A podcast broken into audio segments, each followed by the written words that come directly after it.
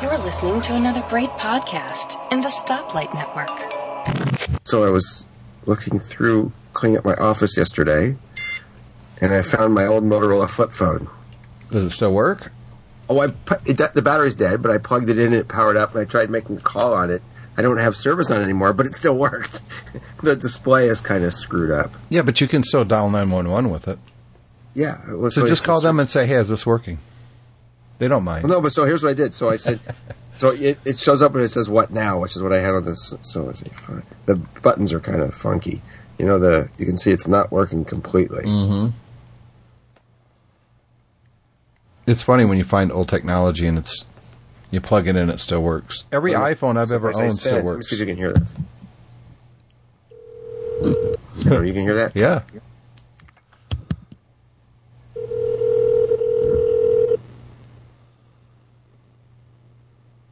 I hope you're not really dialing 911. to Verizon Wireless. Your call is transferred to an external operator, where you should be able to.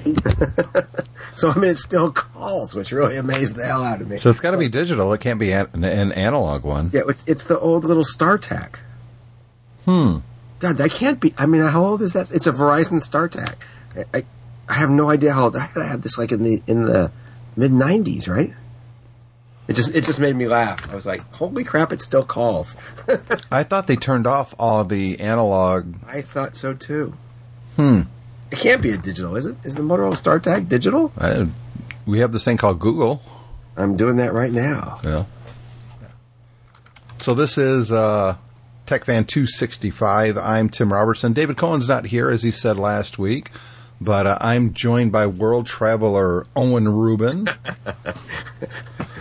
I did. I, I did. Yeah, you did. Uh, how long were you gone? You were gone for like two weeks, weren't you? A little over two weeks, yeah. And then we were then we came back and we were gone again. So we Mhm. were in uh, Cambodia, in Vietnam, and then we came back, and shortly after that, we went up to Vancouver. Well, we talked. I had you here before you went to Vietnam, and one of the things that we kind of discussed, I said, you know, it'd be fun is to get you back on the show when you get back and talk about kind of the state of technology that you can see as a tourist, you know, Okay, uh, sure. in those places. So, have you found that online, by the way, that phone? Yeah. So, so what he's talking about, I was cleaning my office. I- You, where you weren't recording then, were you? Uh, I I didn't get all of it. No. Okay, so I so I'm I've been trying to clean up and throw stuff out of my office. I have a big big box of old technology that I'll take to the recycler out there, like cable modems that, don't work anymore. And I, and I had a used to have a wireless internet here uh, by Sprint. It's a a little square antenna and its modem. It's like, why is this stuff sitting around here? So I'm stacking it in a box. And I found in my office my old Motorola StarTAC flip phone. So that was the smallest, I think, of the most of these. So I turned it on. Of course, it didn't turn on, which not surprisingly, but I found the power supply with it. So I plugged it in and on it came. And, uh, it powered up. The display is kind of funky. There's a bunch of lines missing and the buttons, you know, it feels like it's been stepped on. It's a little yeah, who But I- knows? so I dialed my phone number on it, and I got a recording from. I heard it ring, and I got a recording from Verizon that they couldn't complete the call, but it connected. Right? and I mean, which is strange worked. because, and I and I did get that on the show, but I, I thought that the cell phone companies made a big deal of Getting rid look of you you have to you have to update your phone if you've got an analog cell phone because we're turning off that spectrum. It's not going to work anymore.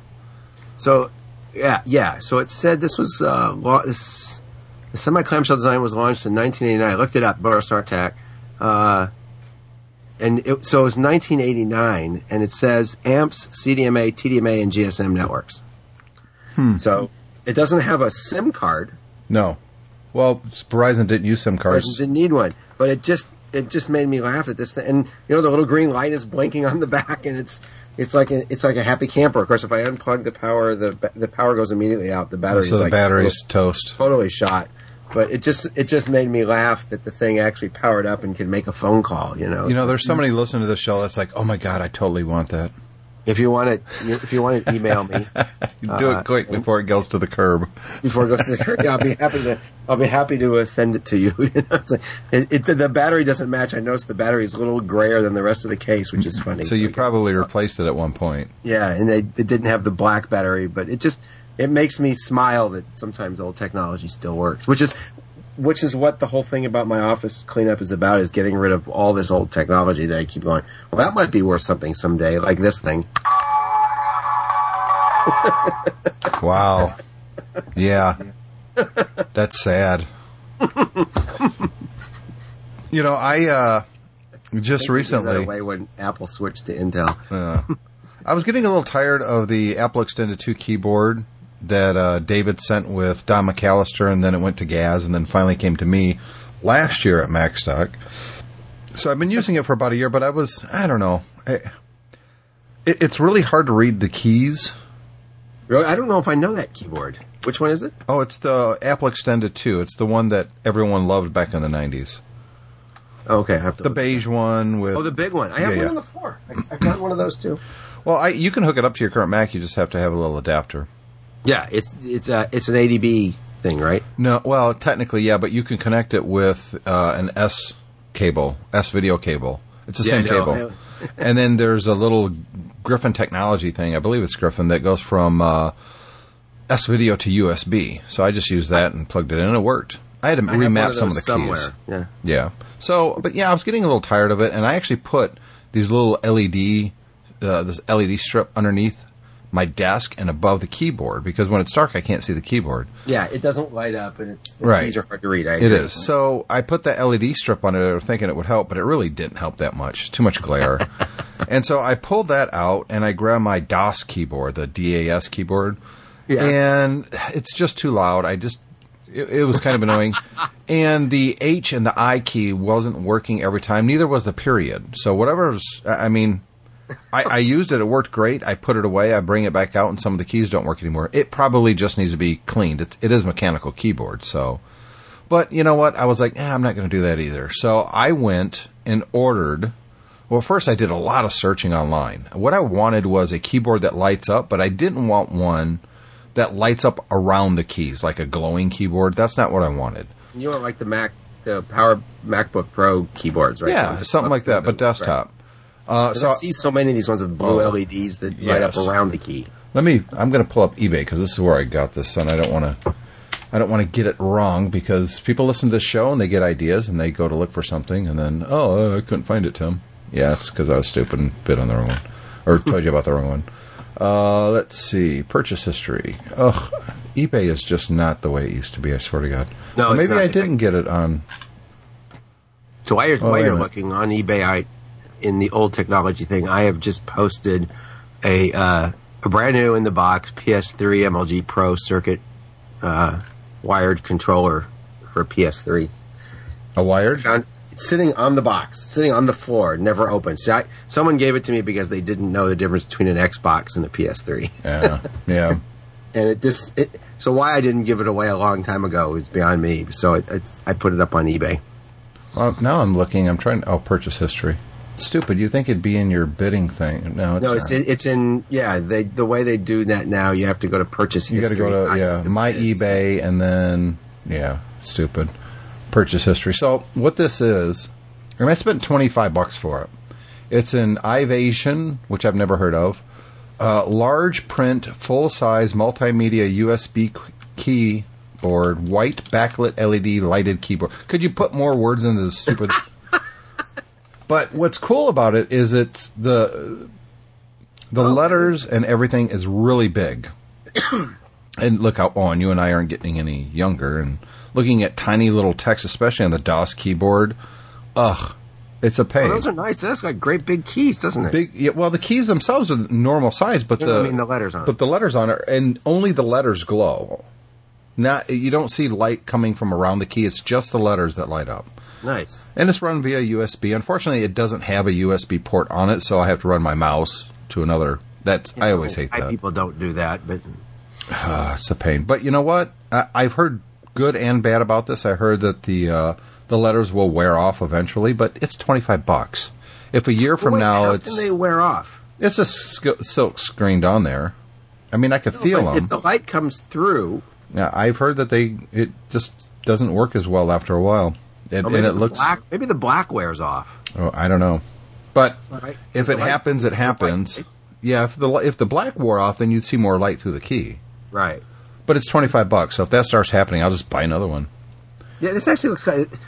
I have to. Say, is it- okay, I'm going to say I'm old because I look at this and go, "This is for old people" because it's got. It as is. says, easy to see, bold, large size letters. It is well, but see, that's good when you're typing like at night and you're in a darkened room, Yep. and you got this great big lighted screen in front of you, and you can't see anything down. It's it's, and I've got to pull out, you know, pull out drawer where my keyboard is.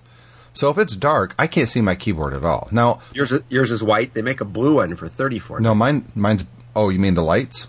Yeah. No, mine's white. I would, and you know, I really like the white, and I can adjust the. Uh, there's a little button on the keyboard. Where is it? It's got three levels of brightness and then off completely. I like it. I like it a lot. Sweet. Yeah, I'm looking at that up there. That it ranges from, like you said, I see the one you bought, twenty four ninety five, hundred and one sold, and right above it, thirty four ninety five, four hundred and thirteen sold. Yeah, yeah. oh, let's pay ten dollars more. I, I, you know, they they said I wasn't going to get this until next Monday. I got it like three days later. wow. So if you're an eBay user, I bought it from uh, DB underscore Roth R O T H. That's who I got it from. See, that's the one I'm looking at. I'm going to see the seller name on this one that says twenty four ninety five. I only see one that says twenty four ninety five. That's yep, probably that's the guy. Yeah. Well, I bought one. It got here really fast. It took about three days. I'm very pleased. I so far it, it's great for typing on. I was a little worried that it'd feel mushy or something. Nope. Uh, I couldn't find anything on Amazon. Amazon was, is just a nightmare looking for something like this. There's so much crap. Now I did have to remap some of the keyboards because this is, this is a Windows PC keyboard. Um, but That's you know, right. You're, you're running it on a uh, you're running on a Mac. So, Yeah. So the the Windows key I think is what Command. uh, yeah, I remapped it all at this point. Oh, okay. I just went into keyboards and messed around until I found what I want. But it has an FN key on the left hand side, right next, right between the Control and the Alt.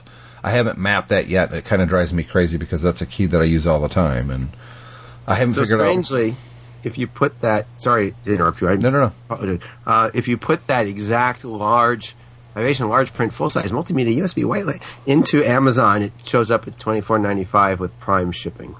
It's the same one. Exact same one. Yeah, I never found it on Amazon. Doing all my searching for lighted keyboards. Yeah, I but I typed that whole thing. That, that Yeah, I just did from- too. Uh, well, I found it. It's oh yeah, twenty four ninety five. There's Yeah. there's other ones up there, but they're but I wonder if this comes from it must come from an outside seller. I wonder if Oh it yeah. comes from the same In guy. fact, you know, it is. It is. DB Same Roth picture. is the seller. oh, is it? That's Yep. too funny. It's sold by so it's the same guy, same price on Amazon.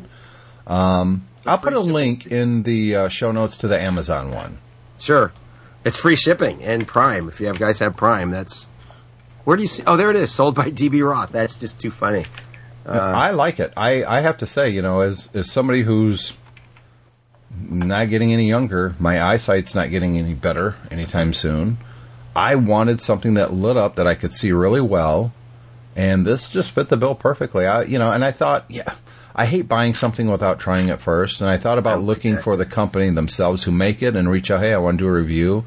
But I was like, you know what? It's twenty five bucks. If it sucks, I, I'm out twenty five bucks. I mean, twenty five bucks doesn't even fill my tank at this point in the car. so What do you drive? Honda Accord, Could- gas just shot up to like almost two fifty a gallon here. It was at Two fifty. Is, it, what- is that what you pay right now? yeah, yeah. I, when I left, I went down to Indianapolis for a couple days this week, and when I left, the gas was a dollar ninety seven, and when I got back, it was like two thirty nine or two forty nine. I was like, holy crap! We ever went under? We don't. We never went under two dollars, but I think we're almost three bucks again. Yeah, I, I you know, a lot of people blame the gas stations. It's not the gas stations that set No. prices. It can't be the gas stations. They all change at the same time. Well, it's speculators. It's the market. It's it's that's where the gas prices are set. Well, I don't know. So California has this thing. We have a special formula. Um, they do something here for pollution. So we have a quote special formula.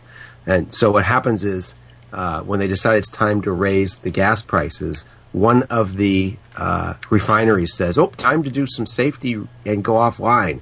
So they just drop offline. And the gas prices go up like crazy for every, everywhere because they go, oh, there's less gasoline now. And then they each take turns rotating who's offline. Yep, sounds about Now, right. I guess they really have to do that, but they seem to do it way awful- more often than they need to. yep. So I'm, I was going to afraid to ask Tim, what are you doing in the dark with your computer? You don't want to know. you know, I, I I work during the day, and then I get home, and it's dinner time, and shortly after that, it's time to put the kids to bed. And I like to be in bed, honestly, between eleven thirty and midnight, so I can get up at six in the morning the next day or earlier. Uh, so, but so, but basically, between the time I'm done with those two things, putting the kids to bed and going to bed myself, I've got maybe an hour or two, and that's when I get a lot of stuff done at mymac.com. By the way, I'm experimenting at mymac right now. If you go there, it's going to look totally different. I don't know if I'm going to keep it that way or not. Let me know if I can help. We'll go there, see what you think. I'll, I'll leave it there for a couple days to see if I like it or not. I don't know.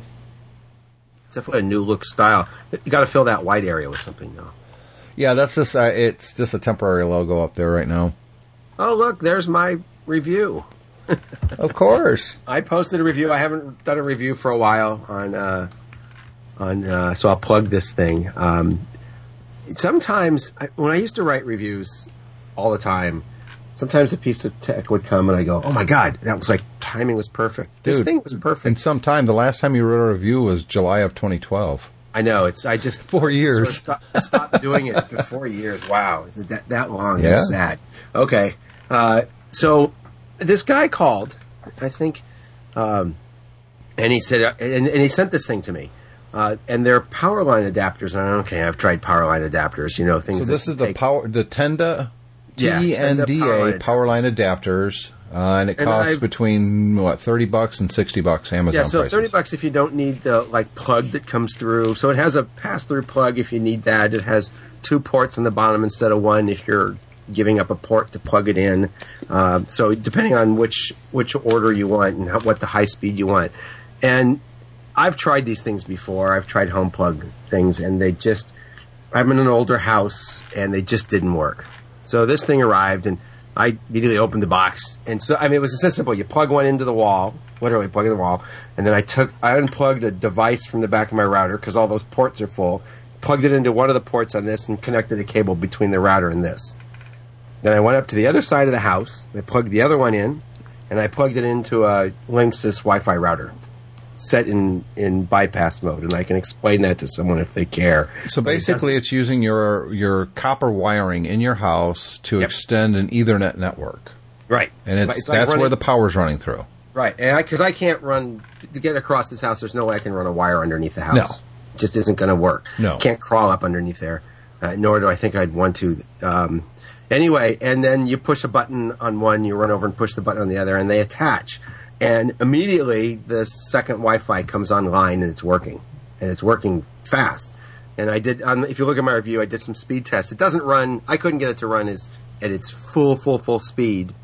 Uh, wire, wi- plugging in a wire on each end to a computer, but it ran m- much faster than my broadband is. So I get the full broadband speed up there, and it and it ran decently for computer to computer transfers. And I, really like this thing, and given the cost, much cheaper. I, I compared it to running a wire, which was probably an unfair test, but it still did fairly good. And, Uh, and you know, you're getting your full broadband speed for most people. That's all that really matters because they're not doing computer to computer transfers, anyways, of of a size that's going to make a difference at the speed you're getting. But where this might be good, like sometimes people get a smart TV, you don't have Ethernet in there, and some of them don't have Wi-Fi, or the Wi-Fi doesn't reach that room. Plop, get you can get the thirty dollar one. It's a little little tiny square. Plop it in the wall, plug it in, plug it in by your router, and you've got full speed broadband. And I I streamed across it. It streamed just fine. Oh yeah. Well, so with wire to wire, you're getting almost 84 megabits per second. What it's so it's a gigabit Yeah. Ethernet, right? So on this, you're getting about 37 megabits per second. So about Yeah, a third. About a third. Yeah. But that was plenty to do streaming and stuff. It Actually, really- actually, that's closer to half. half than a third. It was, and I that could you know I have like I said I have an old house. I, I didn't try, which I probably should have done, is plugging them in next to each other and seeing how close that they work.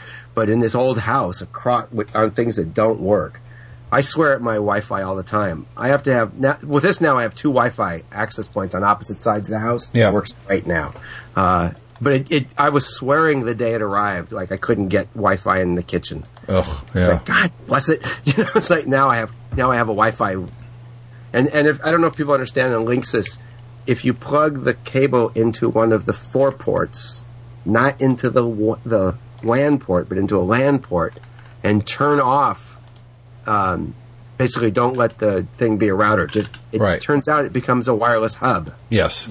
And so you you don't have to set it up. You just plug it in that way, and it it sits on it sits and creates Wi-Fi, but it sends all the signals back to your main router, which Right. handles. the It's an extender at that point. It becomes an extender, and that's the way to do it. And I've tried, by the way, uh, maybe thirty Wi-Fi extenders. I have yet to find one that works.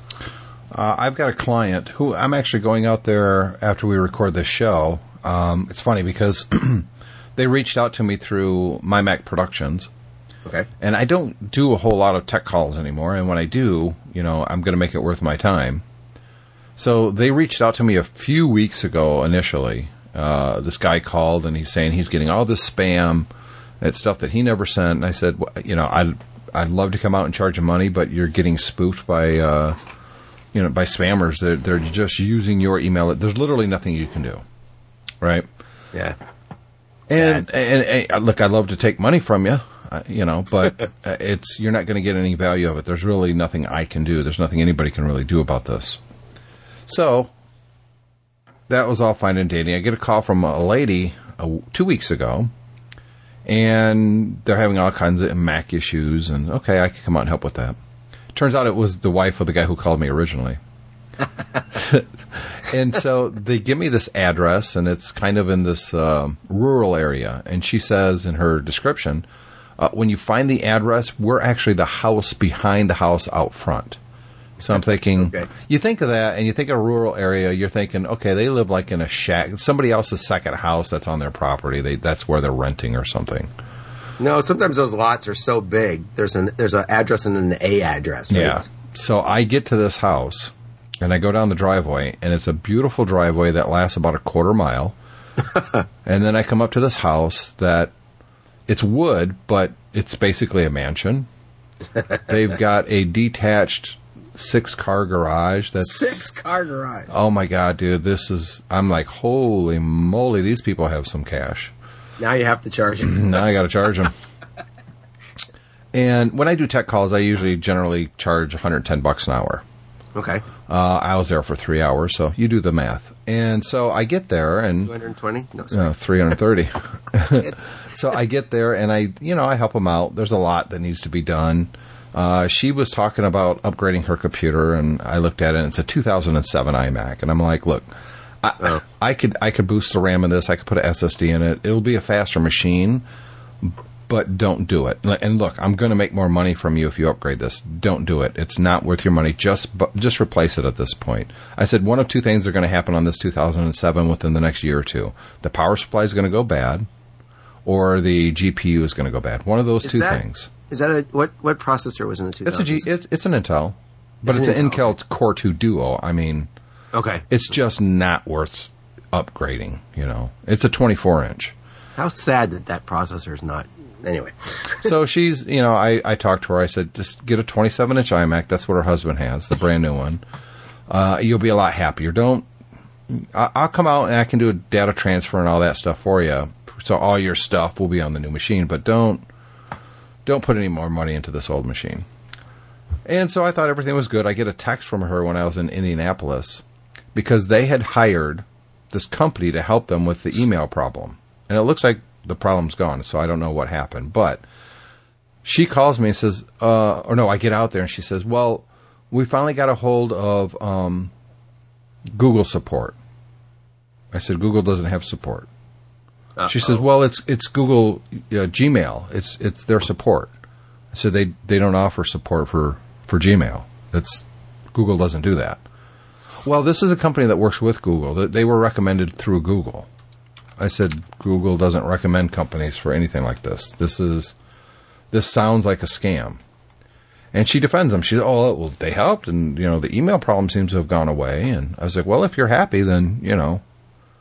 I, I, I, I can't say that they were not a legitimate company or, you know, uh, if you're happy with what you paid, and she didn't tell me what they paid.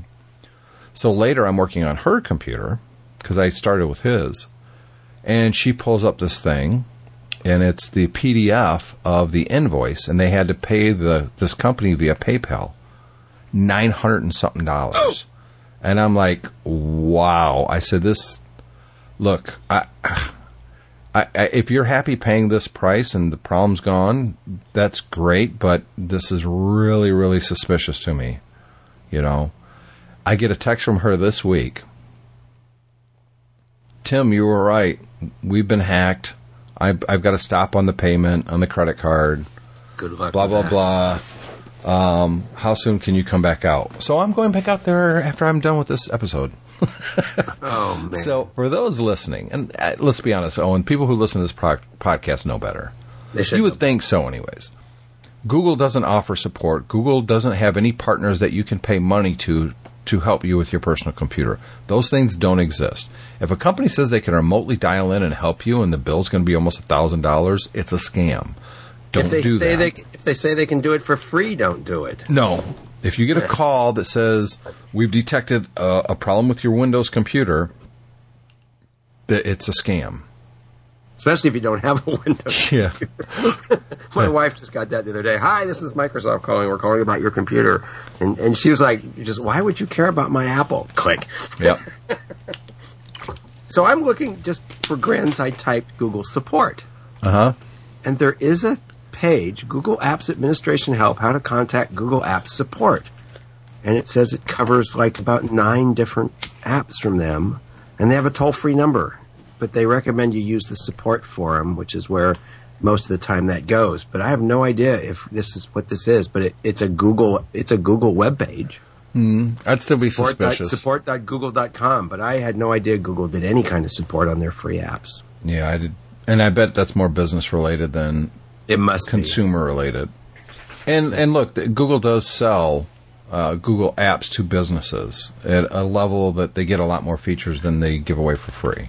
And there's companies that specialize in that, and th- those aren't scams; those are real things. But if it's if it's home based support and it costs a thousand bucks, you better throw up some red flags because Yeah. chances are you're getting scammed. Unfortunately, Well, stuff is getting good. The scam stuff. I every once in a while I get a pay, uh, email and I have to stare at it for a while. And uh, so I run a. I, I do have a Windows machine. I run this thing called Sandbox, which I I wish there was something similar for Apple, but Sandbox runs like a mini VM layer and opens all the windows protected. And it's really amazing how good they look. It's like wow, I could see how people could be easily sucked into thinking this is real. They're getting Yeah. they're getting better in some of them. But you follow me on uh, we're friends on Facebook, and Yep. probably once a week, and I could do it every couple hours if I wanted to. But once a week, I'll post a screenshot of an email I get, and I always use the same caption: "Seems legit." Yeah. and it's just the most scammy of scam things. You know, like I every week I get a new email that I've been accepted into the women's uh, tech something. It's leaders of I don't know, and I'm like, really?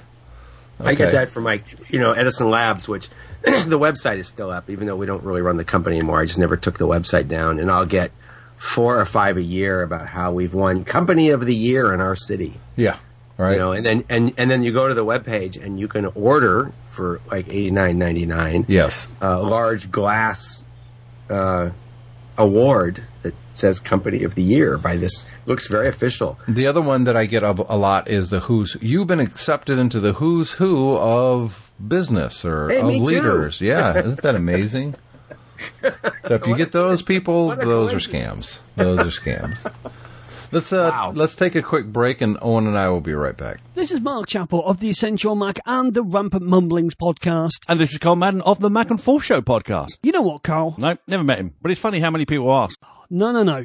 I mean, you know what we should do? Get better riders? Well, that goes without saying. No, I think we should merge. Excuse me? Rampant Mumblings, Essential Mac, Mac and Forth should merge. Sounds messy. No, no, no, it'll be good. We can still have all the incisive news, views, and opinions of Rampant Mumblings and Essential Mac, along with, well, whatever Mac and Forth has to offer. Hmm. And what should we call this new monster? Uh, I mean venture. Well, it's still essentially an Apple related show, so why not?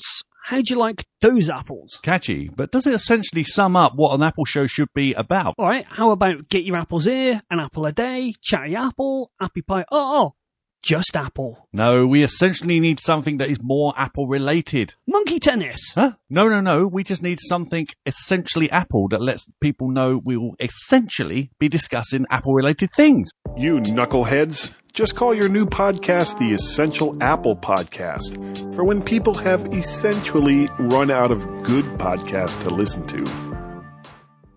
Should have gone with monkey tennis. Back here on TechFan 265, we've got some feedback to get to, and we'll do that in a few minutes. But first, but first, Owen Rubin, I want to talk about our sponsor, MacSales.com.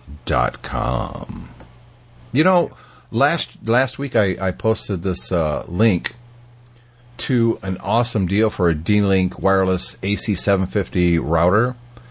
It was like 25 bucks. It's gone back up in price, people. So when I tell you guys, because somebody emailed me just like two days ago, they're like, "Oh, I followed the link and it's it's not twenty five dollars anymore. It's it's forty five. Well, yeah, I told you at the beginning, these prices are a sale price. I don't know how long they're going to last. So if you hear something on this show, don't delay. Get up there, make sure the price is still the one that I said because they're going to go back up. That's kind of the whole thing. And when it's a sale, you got to jump on it quick. So Well, there's follow a good the one link. right now.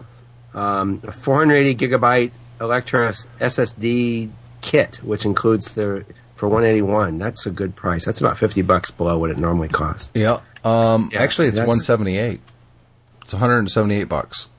I see 181.75 when I look. I don't know. Here's the link that I followed. Uh, I'll send it to you in uh, on That's Skype. funny.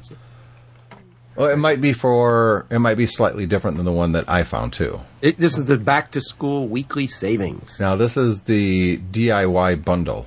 Oh, okay, I'm that's a little at. different. Okay, but yeah. these prices, there's some good sales up there. So you get a I half a terabyte SSD and an external case and a toolkit for 178 bucks. I mean, that's No, a I good paid price. 390 for mine about a year ago. Yeah, right. It's crazy that the prices just keep dropping on these things. By So- the way, if you have not done that, if you have like an older MacBook Pro, and or and or even a even a desktop machine that take, still has the three and a half inch drive inside or two and a half inch drive, swapping this thing out is like getting a new computer. yeah, it really is. And so, just to let people, I know a lot of people are afraid that, oh, I can't do that. So, I had a friend of ours, this woman sh- about my age, and she's was complaining about her computer was being really slow. And I pointed her at this upgrade, both memory and this uh, thing. I said, ordered from them the instructions that come and the videos that are online. You'll be able to do it. And she was a little nervous about it, but she, I said, if you get stuck, call me. I'll come help you. And I get a call about two weeks later. Oh my God, that was so easy. Mm-hmm. She was So- just blown away how easy it was to upgrade her machine. So So we're very obviously we're very happy to have OWC as the and a sponsor here on TechFan. And if you've got an older Mac, what do you do with the old hard drive? Well, this kit comes with an external case, so you could take your old hard drive, put it in this case, and just use it as a backup or just media. Um, and it comes with the toolkit, so you can actually take your machine apart to upgrade it. And they've got videos online on YouTube. It's right here on the site how to uh, install a hard drive in ex- an OWC Express enclosure, uh, how to install it in whatever Mac you have. They've got a step by step video. It's really great to have it on your iPhone or your iPad. And you can pause it as you're doing the job. So, Yeah. 178 bucks. I don't know how long this sale is going to last. Uh, right now, that's a savings of 48 bucks. So if you're interested, now is the time to get it. Go to MacSales.com and uh, look for the DIY bundle, 480 gigabyte, or even better, just go to techfanpodcast.com. In show notes for 265, you'll find a direct link to it. And we want to thank OWC for sponsoring TechFan. Uh, like I should say MacSales.com. I like their little USB C dock. By the way, you've seen that? It looks like a giant iPhone.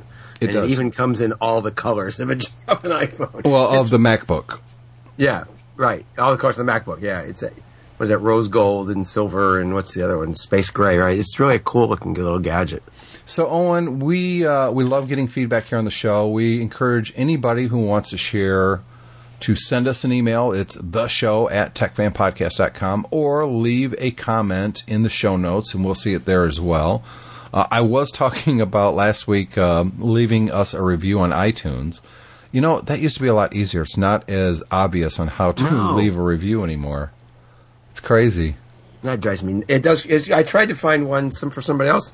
It's like, where is the button? Yeah. yeah, I don't know. It's I think podcast is almost uh, an afterthought for Apple and iTunes. It's too bad. So what's funny is I just posted, and, and of course you can reach us on Twitter. It's TechFan Podcast. Um, or is it TechFan Podcast or is it just yeah, it's TechFan Podcast. I had to make sure. I, I posted a uh, a picture. You know, I, I've got this little mini computer that I've got set up for my third and final mini arcade build. Okay. I just haven't got to the build yet. I will eventually. It's just you know life. And so I've just got it hooked up to uh, uh, an old Sync uh, Dell. No, it's a Samsung SyncMaster 710N monitor, and this thing is like it's got gouges in the screen, scratch, which you don't really see when it's actually don't see. Actually, that makes it look like a real video game. Yeah, right. It's authentic. Uh, it's it's an okay monitor, and it's really just my test monitor for situations like this because that's really the thing holding me back right now is finding the decent monitor that I want to put in that's horizontal in the iCade, which is I can find them, but they're way too small. So it's still a struggle. But anyways, uh, I leave that machine running, and it's just running, you know, my my uh, MAME stuff. Okay. Uh, generally, I'm on the Atari 2600. I've been playing some homebrew games on there. What do you What do you use for your MAME front end? Oh, um, The reason I asked is I, you know, I've been setting up one of these. yeah. Uh, I got one of these baby art, baby cabinets, um, and and I I got was given a PC. Here, it's a PC. I don't need anymore, so I stuck that in there, and I got it. But I've been playing with front ends, and I'm not happy with anything. Yeah, it, front ends is probably the, the the hardest one, but I use uh, Maximus Arcade. Maximus. Yep. And now it's not free. Most of them are free. Uh, Hyperspin is the best, but it's so freaking complicated to get set up. I have Hyperspin, but I I obviously don't have it set up right because it's still not looking right. Right. go with go ch- take a look at Maximus. It, it really I think you could download it for free and it'll give you a limited function. Maximus-arcade.com. Yeah, it might be it. I don't know. But I Yeah, that's I'm on the page now. So Yeah, when I bought my first pedestal arcade, it came with that software. This guy bought it and registered it. Ah, so I, that's just what I've been using, and uh, I've just cloned it over to another machine. It works great. You can really get it set up. I've got uh, there's not as many themes for it, but I, you know, even the default themes are fine. It's you know, it's just choosing a game and hitting enter, and you're playing that game now. free demo, twenty five dollar unlock. Fees. Yeah, and it's not it's it's worth twenty five bucks. It really is. If you're going to get into it seriously, it's fun. But if you can find someone who could set up a hyperspin, it's even better. It Wait, really I have an X Arcade. I wonder if I should be get this thing free. That's weird. I never. It says you also get Maximus Arcade free with an X Arcade purchase. Maybe that's something new. Could be. So I leave this thing running all the time. I just turn off the screen. The little Okay. tiny computer takes up, you know, almost no power, so I don't care. So I turned on the screen because I felt like playing uh, a game on the Atari 2600 on it. And it's a homebrew game. It's something that was never released for the Atari 2600 Okay. uh, called Ladybug. I love Ladybug in the arcade, and I wanted to see what this person did with the Atari 2600 instruction set. Could he actually make Ladybug? And he did a fantastic job. It's really, really good. You can buy the actual cart. You can buy the Ladybug cart. It's homebrew, but he, you can buy it at AtariAge.com. But I just downloaded the ROM and stuck it in here, and it works perfect. So I'm I'm really enjoying it. Someone else also did uh, a Pac-Man the way it should have been done on the 2600, and that's a lot better than the Atari 2600 Pac-Man, which is a piece of junk. Uh, anyways, I left it running, and somehow somebody put something on my keyboard. It- that somebody was probably me, to be honest. So I I turn on the monitor, and Maximus Arcade is still running in the background. But for whatever reason, 10,000 copies of the calculator have now launched in Windows 8.1. I took, if you go, if, if you're in front of your computer, go to twitter.com slash uh, TechFan. Podcast. Wait a minute. T- Zero.com slash what? Uh, TechFan Podcast. Actually, I put it, I put it up on the MyMac uh, Twitter page as well. So either one of those.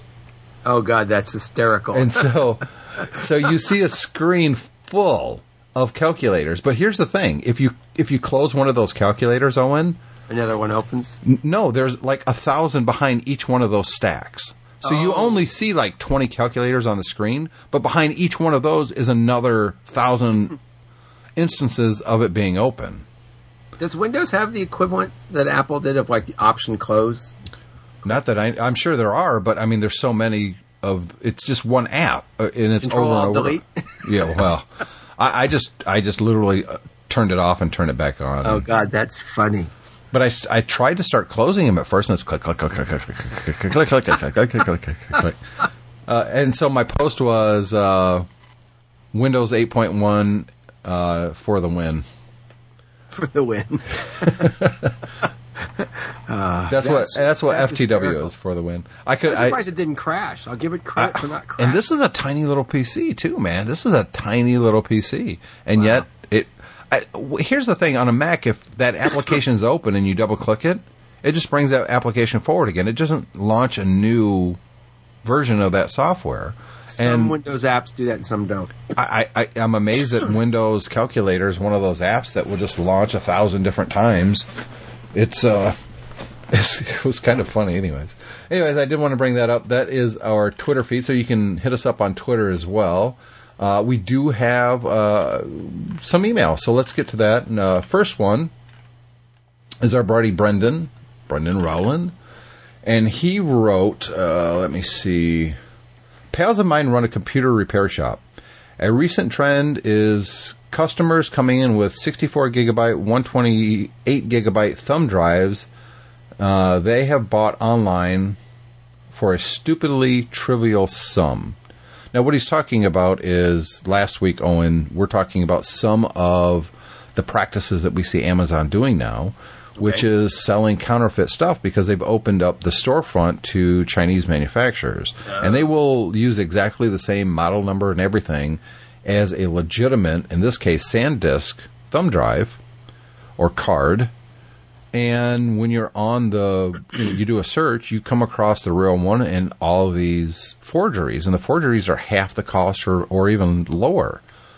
And so you, you buy a counterfeit, not thinking that this is a counterfeit. And it says it's fulfilled by Amazon, so you think it's legitimate, and it's really Right. not. You sort of want to be able to trust Amazon. And they're starting to go down a path where it's going to be more and more difficult. So continuing with uh, Brendan's email, in reality, these drives are four gigabyte drives, but the scammers have falsified the flash controllers so they can report themselves as larger devices. Wow. Such devices work fine until they are full, at which point behavior varies. Some drives start overwriting from the beginning, others just stop working altogether. I would like to think that Amazon would suffer a loss of reputation for allowing these unacceptable business practices, quotes from Birkenstock, uh, but doubt it will happen. Those of us with a bit more of a passing interest in tech matters are aware of such matters. But for Joe Joan Public, uh, just as Facebook equals internet, uh, so online shopping equals Amazon. He's right. As Tim said, Amazon doesn't care and it could get away with not caring, owning and owning such a large share of the online shopping. He's right. I don't think Owen really, or Owen, I don't think Amazon really does care, Owen. I think they're happy to fulfill it. What is their return rate on stuff like this? Maybe 50%? It might be. It might be. If Does that. Amazon fulfill the re- take care of the return for them? Well, these counterfeit companies send them to Amazon, and Amazon Oh, I see. warehouses them, so it is technically fulfilled by Amazon, but they're not all fulfilled. That fulfilled by Amazon doesn't necessarily mean it's going to ship from Amazon. Now, if you get something like this and you get a hold of Amazon, they'll refund your money. They don't care.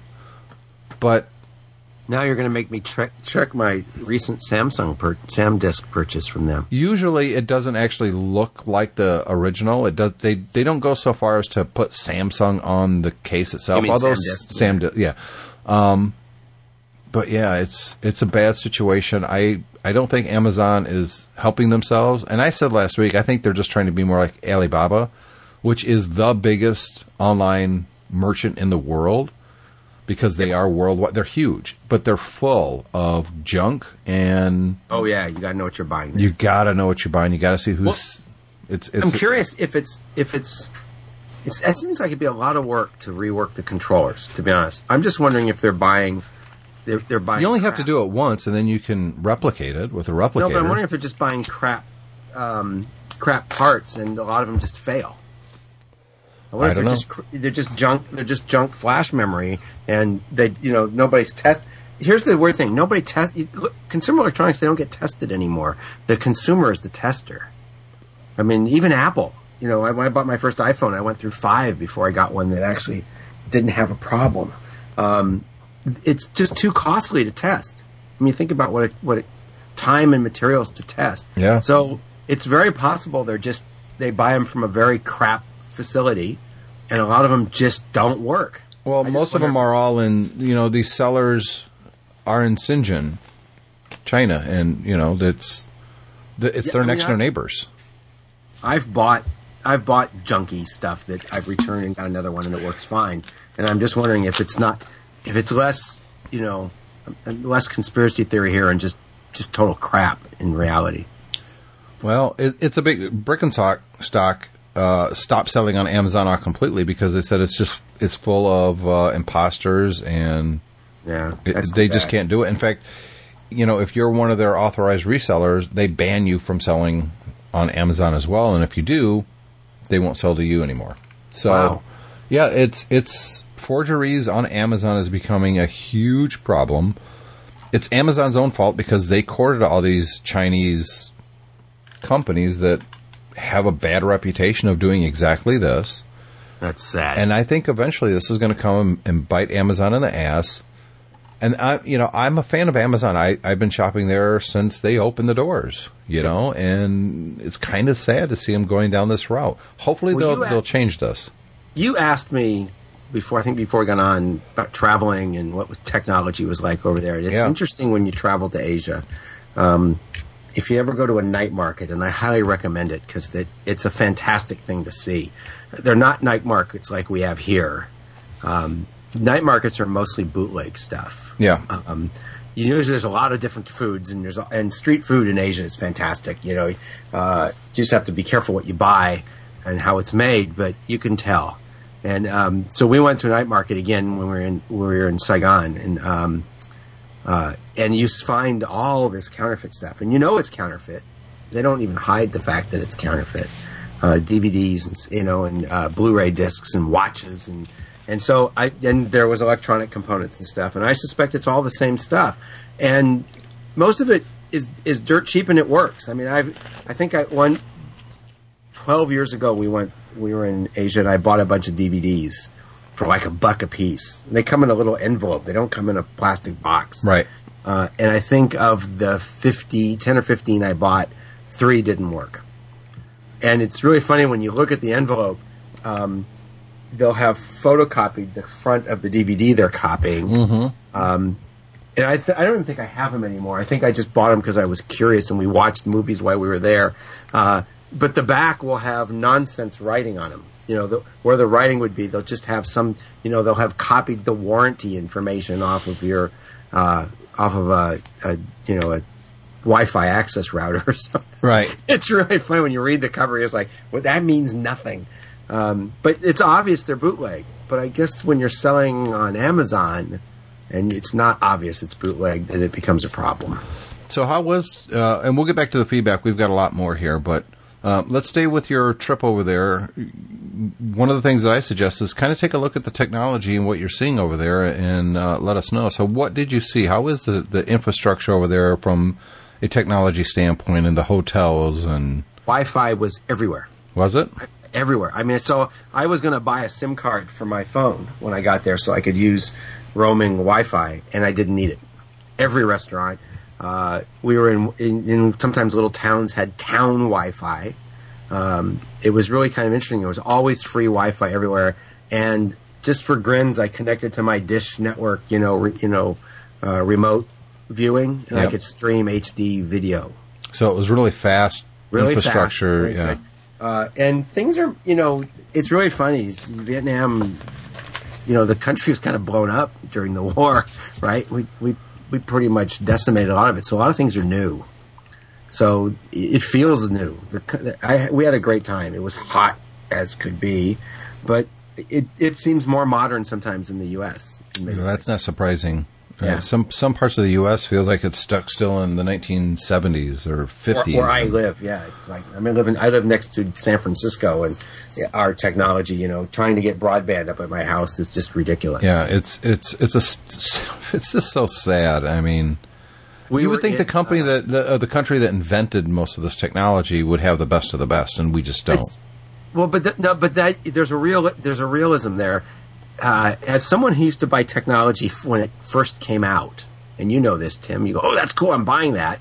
You know, five years later, four years later, a, a much better version has come out, and you still have your old one. Um, and I think that's sort of where the U.S. is. They've spent all this money to build the infrastructure originally, and then it's very expensive to rebuild the infrastructure, right?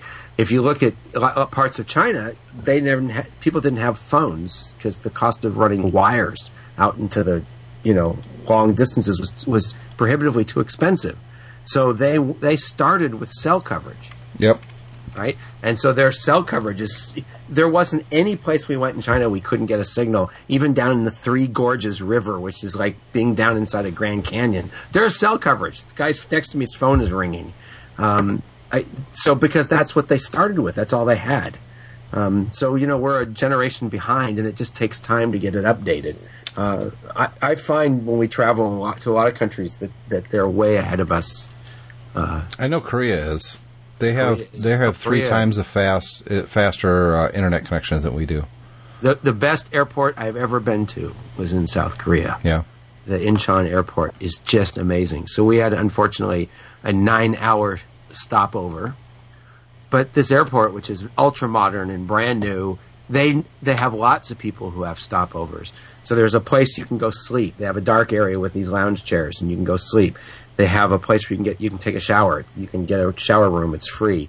Uh, they give free tours of near, neighboring cities and and temples. So you say, "Oh, I got nine hours to waste." There's a four five hour tour that's free by the airport. Wow. There's a movie theater. There's you know lots of restaurants. It's just an incredibly modern uh, and well serviced airport. It's just it blew me away how nice that airport was.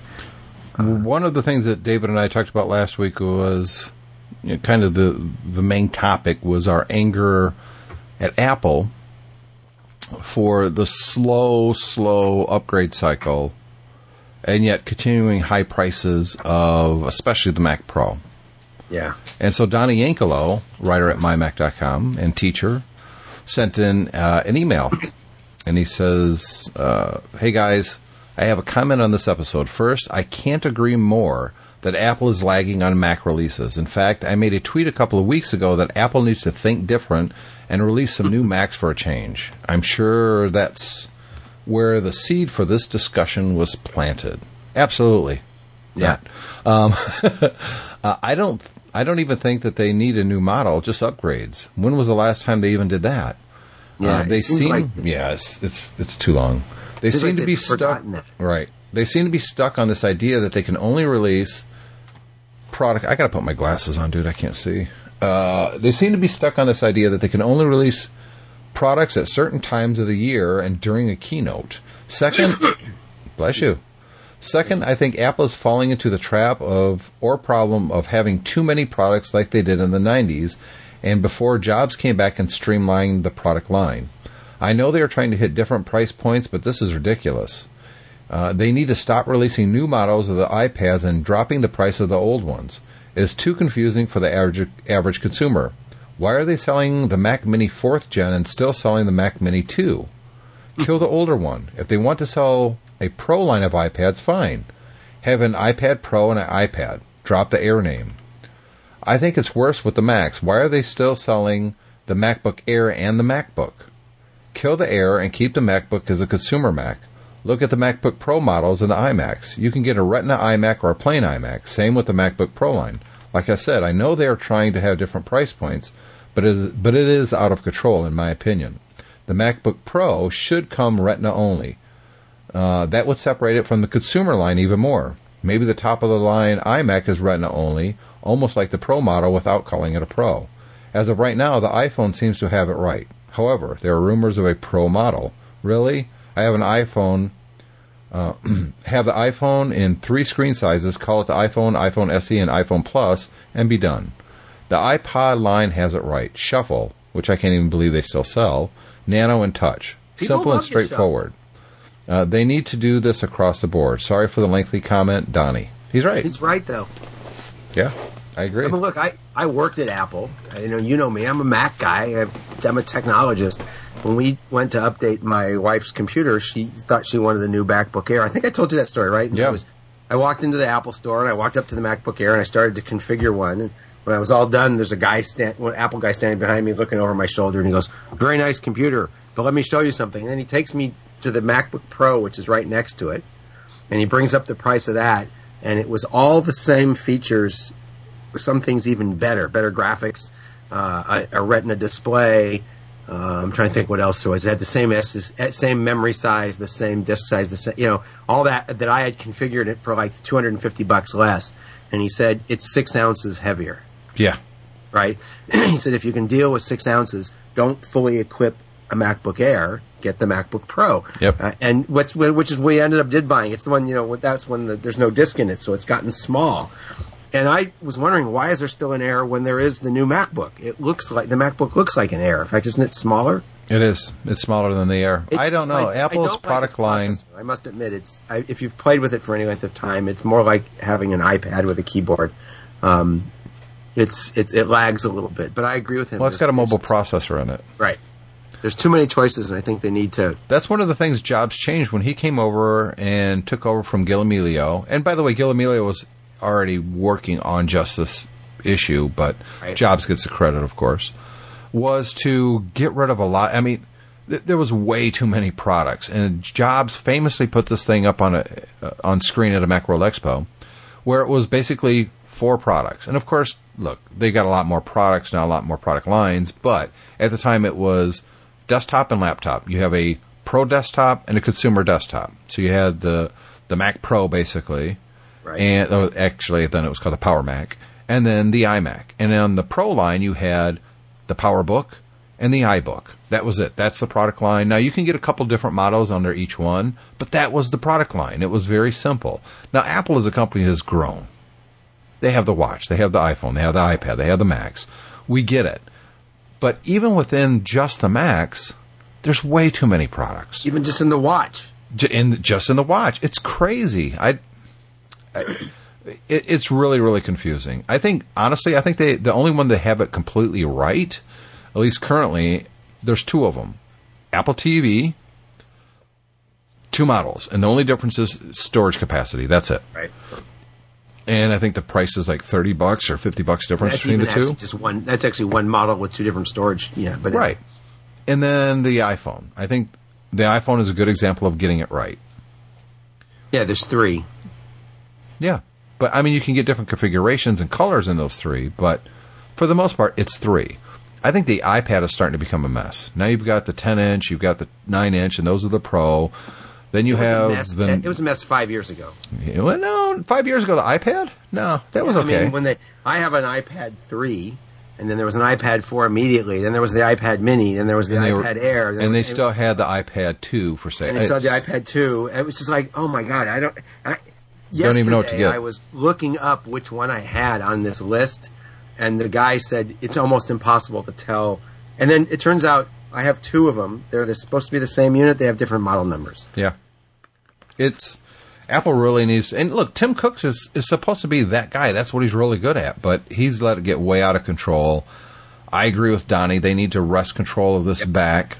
Yep. I don't like limiting choice, but there's a problem with too much choice. It, it leads to confusion. So they need to streamline the products and the different models within those product lines. And I had to tell I had to tell Donnie I I was curious to look at the new Toyota Prius the other day. So I went to the Toyota website. I think they're learning from Apple. There's like six or eight models of the Prius. It's like and and trying to compare them all was like, you know, the the Prius, the Prius Eco, the Prius 2 Eco, the Prius 4, the Prius 4 Touring, the Prius. It was like, give me a break. And, and you know, the difference was, oh, this one comes with a sunroof and this one doesn't. It, wait, wait, and it, I, I closed the web page. I said, you know, I'm going to go down and look at a car. it's like trying to buy it. it. Too much choice gets confusing, and then you just give up, right? Yep. Too many people do. That's that's the problem when you have a huge product line. So I, I'm with you 100%, Donnie. Um, next, we've got. I just lost my place on the plane. Ne- Oh, by the way, Scott wrote in. By the way, last week I was listening to Tech Fan while unpacking equipment for an hour on a shipping dock. Made it fun. Thanks. Some people like listening to me when I get angry and start ranting and raving. They- that- you and I are good at that. I think it's, Oh, we. Uh, it's. I can't help it sometimes. Brian Chafin said, I, "I'm grumpy too much." Because you're not I grumpy. think I am too. Yeah, I, I, he's probably right. But I don't think of myself as grumpy. I'm, I'm honestly, I'm usually pretty laid back and smiling, and I'm not in a bad mood. I just, I just, I, you know what it is for me, anyways. I hate stupidity. I was just going to say, you're like me. You have an intolerance for intol- intolerance for stupid things. Yep. It's like, you know, it just makes sense. And I, I wouldn't say grumpy's the right word. I would say angry is a better word, uh, or annoyed. You're like me. You get annoyed at stupid stuff. Mm-hmm. It just drives you crazy. And I'm the same way. If something, just I'm, I have this saying. I say, just makes sense. Right? It just makes sense. You know. To me, it's that's exactly what it is. And too many companies try to get too clever. Yeah. You know, and it's like, uh, narrow it down, guys. Uh, last one for the feedback this week. Uh, actually, we've got two. My fault. Oh, no, it's one. Uh, hi, Tim. Uh, I sent this message, blah, blah, blah, blah, blah. Uh, Tim, you're my new hero. uh, love your stuff. I'm trying to. Mine too, Tim. Yeah, right. Uh, this is about my iCade. Uh, love your stuff. I'm trying to mod an iCade cabinet with a Raspberry Pi. I'm a total noob at this, and would and it would be my first DIY project of this sort, other than playing MAME, Provenance, MAME for All, sideloading all that stuff onto iOS devices and Apple TV. I've seen a few mods online like yours. Yours looks the cleanest. He did, obviously didn't see it in person. I was thinking of stripping the stickers, sanding the parts, painting, and then applying the new art. Saw that from a few other modders do that.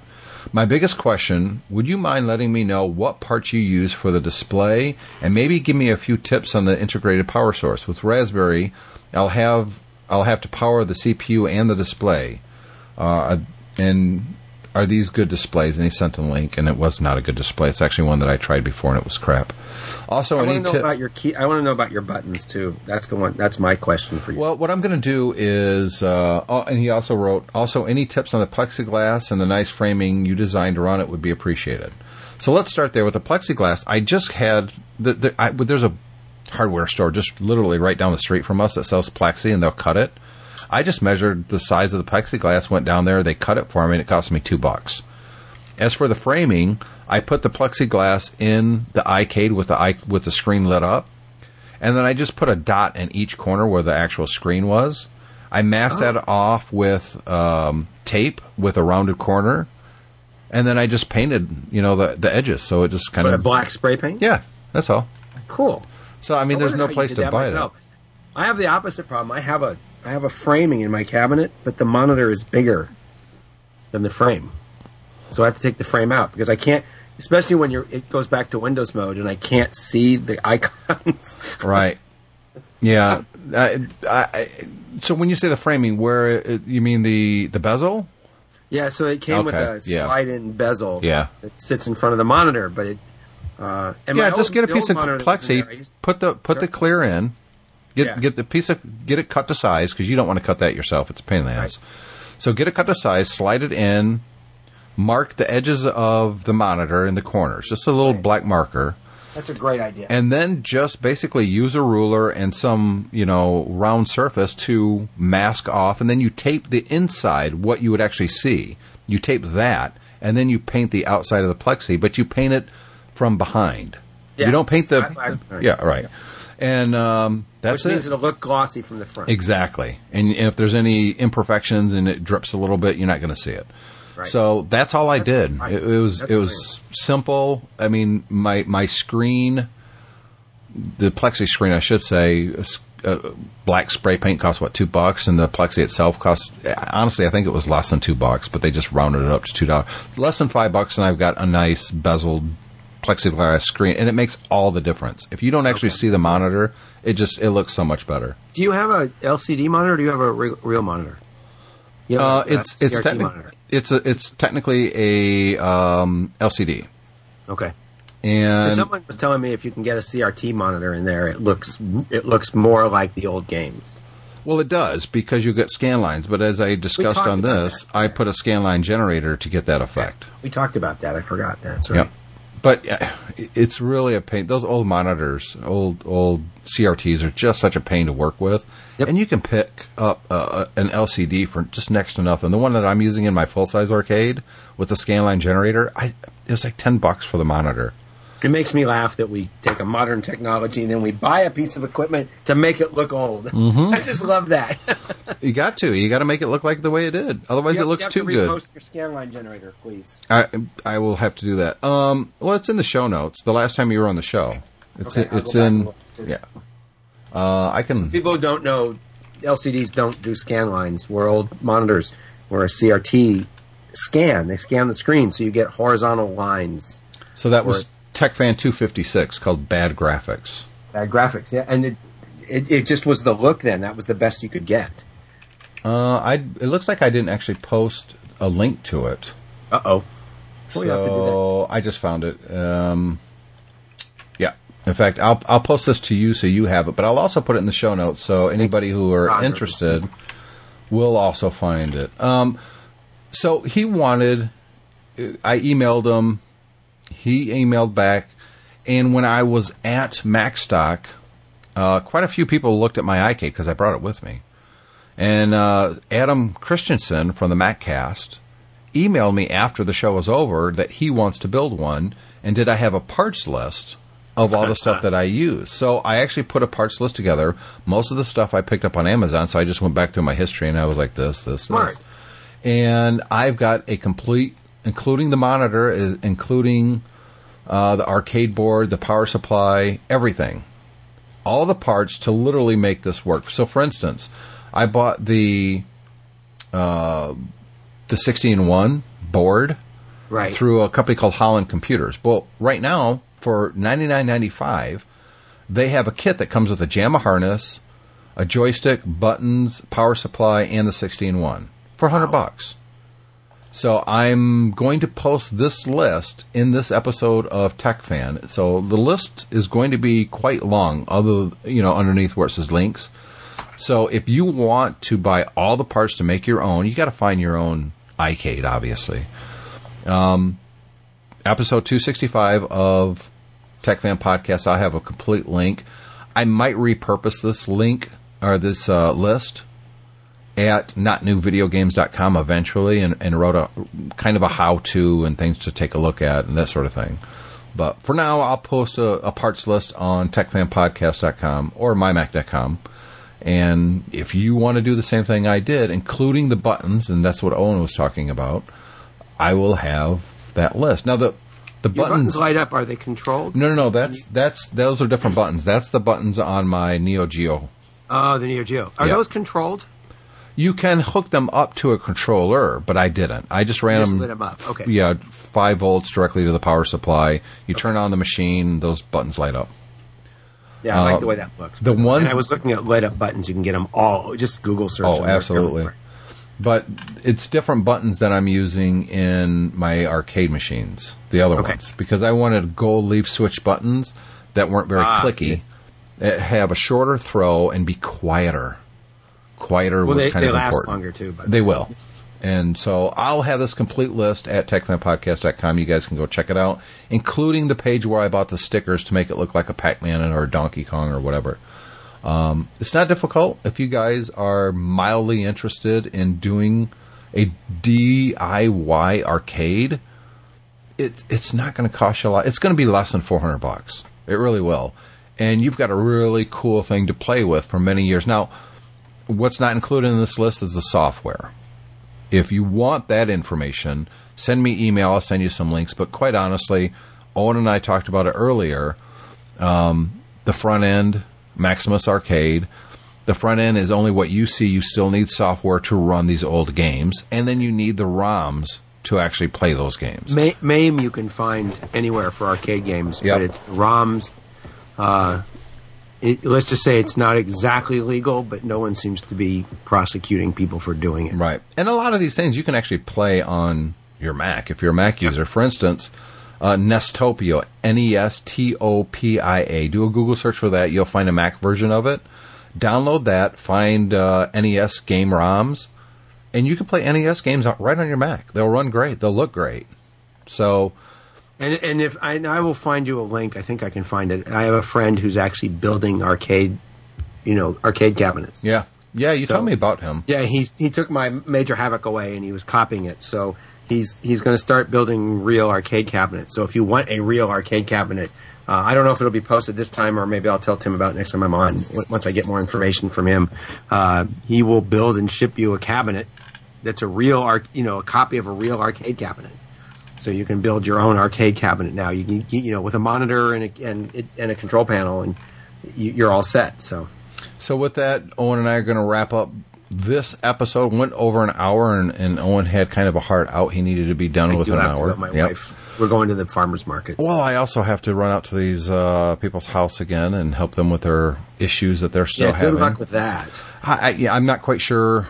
They're saying they were hacked. I don't know if they really understand what the term means. I hear that quite a bit. Oh, my computer was hacked. It was never hacked. Uh, may very rare that uh, eh, it's pretty rare on a Mac, to be honest. Well, But it's possible that somebody installed some malware somewhere and it's stealing data from. you know, the thing is, I went to the activity monitor and I was looking at all the network traffic, and I didn't see anything suspicious. I went through Excellent. all the apps, I didn't see anything suspicious. I even went to CPU usage, and I didn't see anything that was using the CPU or the RAM that was suspicious. So I, you know, but she's done this since you. no, this was no, this was after I, uh, this was before I went there the first time. Oh, okay. When she was telling me about this company, and initially I thought it seemed a little suspicious, so I was looking through logs and I was looking it. through the activity monitor to see if they installed something suspicious on here because that was my fear. And, and honestly, I didn't find anything. But now here's the thing: she they also did something on her computer, and I did not look at her computers. Ah. So I don't know. I, I'll go back through the. report back next time. Yeah, we'll see.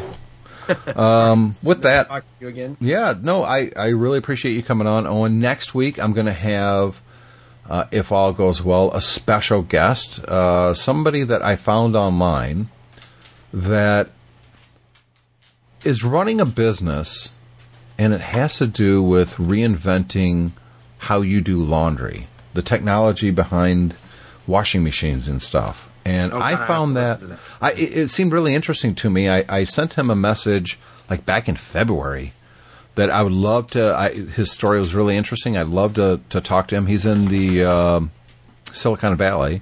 Yeah, I'd love to hear that. I have no idea why my Samsung washer actually cleans clothes now. So this guy, there, he, this guy in his company is kind of trying to reinvent that. And No, but I mean, even that's reinvented from the old top It is used to use 25 gallons. But this is smart. This is this. He's using technology for stuff like he knows when the power is cheapest on the grid, and that's when the washing machine and the dryer will actually do its thing. So it's going to cost you less money that way. That's awesome. Um, I'm going to have him. saw- he's agreed to come on. We'll see. I mean, things happen. It could change. smart tags as well, because I read this article about um, clothing manufacturers putting the washing information on a tag, so that when you throw it into your washer, it's read by the washer, and it knows it can set its settings based upon the Right. No hot. critical- No hot water for these. Right. Most critical. So if you throw everything in because you're not sorting, this thing will read all the tags and go, okay, I got to do this in cold water on general cycle, and it will know this stuff. And ask him about that because I but that's that's been a promise for a while. Yeah. it's very cool. So he's coming on next week, hopefully. Uh, that's why I'm not giving names or company name because things could change. I don't want to disappoint anybody, but hopefully he'll be here next week. And then the week after, David will come back and uh, from his vacation, unless he. I don't know if he said he's only off two weeks or it was three. And if he doesn't, I might be here again. Yeah, I, and that's the thing. Owen is uh, one of our regular co-hosts on the show, and I love it when you come on, Owen. I really do appreciate it. I know it's for you, it's early in California, even though it's it's not early. Not super early, but it's you know for a Sunday it's early. Mhm. Actually, I slept to eight thirty today. That was Oh, shut up. That was a rarity for me. I'm almost always up by six. So yeah, I know you are. You're usually are, you're a early early wakers. yeah. Well, when I worked at the post office at the end of, of the early '90s, it, it broke me of that sleeping in thing. Can't be a mailman and sleep in. That's true. Well, I, I, you probably could here in California. I think our mail arrives around 4 p.m. But somebody else is getting it at 10 a.m. on the same route. But you must have a huge uh, thing to. I mean, I look in his two little truck thing, and it, you know the amount of mail he carries. It's like obviously they've cut down. Um, there's a TV program called Win Sanity. I don't know if you've seen that game show Nope.